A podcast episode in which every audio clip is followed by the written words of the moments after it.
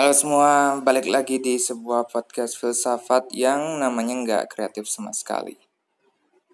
Ada pengumuman penting bahwa dari episode ini dan ke depannya, aku bakal ngomong sendirian. Karena kita berdua terpisah jarak dan waktu. Eh, jalan.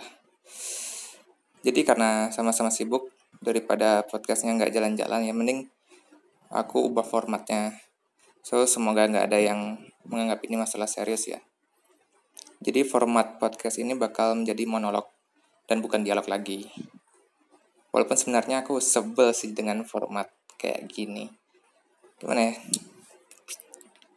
Males aja gitu terdengar kayak khotbah. Ya aku nggak mau jadi kayak motivator-motivator yang aku benci itu. Ya tapi kayak keadaannya kayak gitu. Tapi kamu pasti mikir, lah emang filsuf nggak kayak gitu? Kan filsuf mirip kayak motivator juga nggak sih? Setahu aku sih, enggak ya. Dan aku nggak setuju banget. Maksudku, most of them ya kontroversial karena filsuf yang tercatat dalam sejarah kebanyakan melawan status quo. Just in case ya ada yang nggak ngerti istilah-istilah kayak gini. Status quo itu adalah keadaan tetap sebagaimana keadaan sekarang gitu. Kayak gini gimana sekarang kayak gitu. Jadi maksudnya ngelawan status quo itu maksudnya melawan paradigma umum yang orang-orang percaya gitu. Ya karena mereka mendobrak pandangan umum lah yang membuat mereka dikenang sejarah. Karena itu aku nggak setuju sama sekali kalau filsuf itu disamain kayak motivator. Oke, kayaknya cukup basa-basinya ya. Mungkin udah pada kesel, ini mau ngomongin apa sih? Jadi sesuai judulnya yakni membahas Diogenes. Apa? Diogenes nggak tahu sih pengucapan bahasa Indonesia-nya ya. Cuma aku bakal bilang Diogenes saja jadi merujuk tadi kita bahas filsuf itu banyak yang kontroversial ya. Ini aku mau bahas salah satu orang yang pada masanya adalah orang yang sangat nyentrik juga. Dan aku pun cukup mengidolakan beliau dan sangat respect dengan prinsip-prinsip beliau. Dia adalah Diogenes dari Sinopi yang dikenal karena sifatnya yang sangat sinis dan emang karena emang dia penganut sinisme jadi ya kayak gitu. So kali ini nggak bakal cuma bahas si Diogenes ini siapa tapi juga bakal bahas aliran atau mazhab sinisme. Dengerin ya baik-baik. Nggak baik-baik juga nggak apa-apa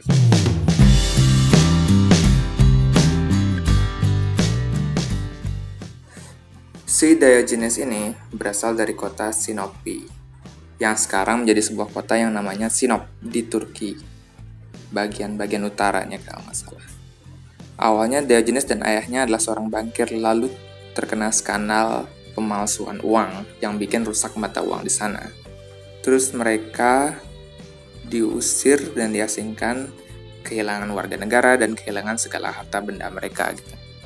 Dalam pengasingan si Diogenes pergi ke Athena, kemudian dia belajar kepada Antisthenes yang merupakan murid dari Socrates. Awalnya Antisthenes menolak Diogenes, tapi melihat keteguhan hati atau lebih tepatnya sih menurutku keras kepala ya.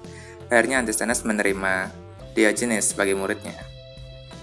Ajaran Antisthenes lebih condong dan lebih banyak menekankan ke arah ajaran etikanya Socrates, yang mana lebih condong kepada hidup yang sederhana dan apa ya menghindari kenikmatan ragawi dan kehidupan yang mengedepankan kebaikan. Setelah Diogenes mendapatkan pendidikan dari Antisthenes, dia justru memiliki pandangan yang lebih ekstrim akan cara bagaimana orang harusnya hidup gitu. Diogenes berpandangan bahwa hidup yang baik adalah hidup yang paling dekat dengan alam, paling mendekati alam, back to nature gitu lah. Jadi sehari-hari dia hanya mempunyai sebuah pakaian, sebuah tas kantong kalau nggak salah, dan cuma bawa tongkat.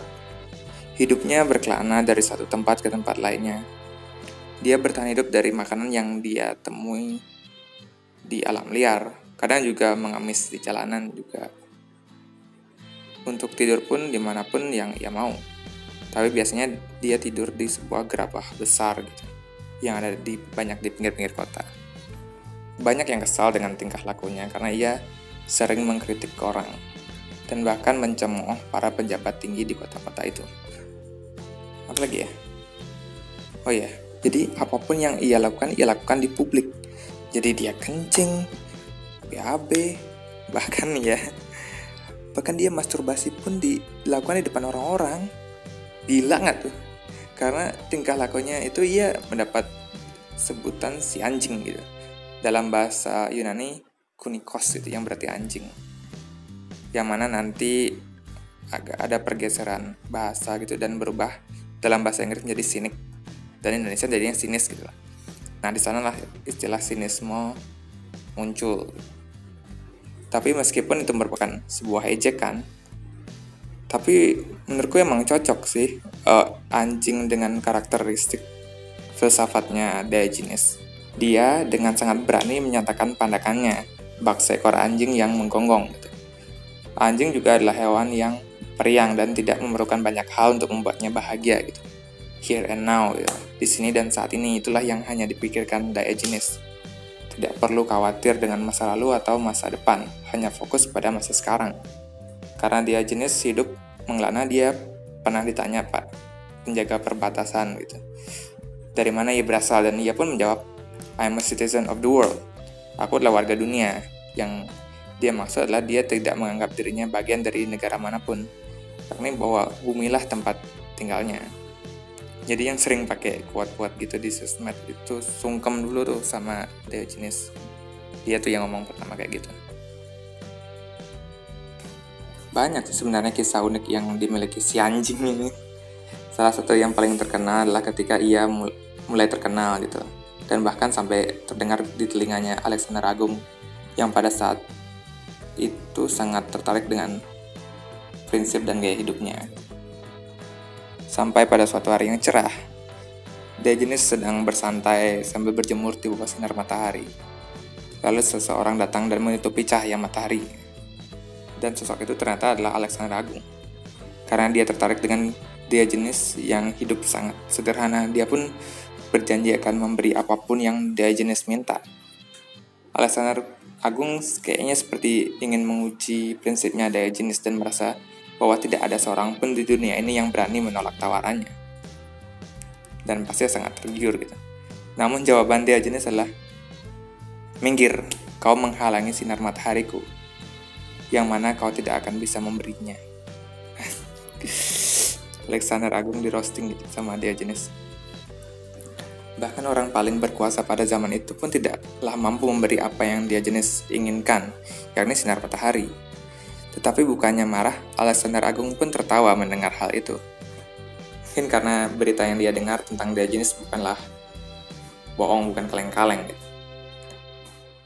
Dia pun kemudian mengatakan, jika aku bukan Alexander Agung, aku berharap ingin menjadi Diogenes. Terus dijawab lagi sama Diogenes, jika aku bukan Diogenes, aku juga berharap aku ingin menjadi Diogenes. Aduh, gila emang orang. Ada kisah juga yang menyebutkan ketika Diogenes ditanya tentang kematiannya dan bagaimana dia mau dimakamkan. Dia menyuruh warga kota untuk buang saja keluar tembok kota gitu, supaya hewan liar bisa pesta memakan tubuhnya. Warga kota pun terheran-heran, yakin gak masalah kayak gitu. Ada yang ngomong kayak gitu. Terus dijawab lagi sama Diogenes, tidak masalah selama kau memberi aku tongkat untuk mengusir hewan-hewan yang mendekat. Gitu hahaha gitu semuanya tertawa terus ada yang nyeletuk ya bagaimana kau bisa menggunakan tongkat itu kau kan sudah tidak punya kesadaran jenis menjawab ya kalau aku sudah tidak punya kesadaran kenapa aku harus peduli apa yang terjadi pada tubuhku ketika aku mati? Semuanya diam sangat jelas yang dilakukan jenis di sini adalah mengolok-olok orang yang memperlakukan kematian dengan sangat istimewa. Semacam upacara yang sangat mewah kayak peti mati yang terbuat dari kayu berkualitas mewah kayak dan lain-lain. Yang mana baginya tidak lagi penting ya karena kita sudah tidak bisa merasakan apa pun dan ujung-ujungnya juga tetap membusuk gitu.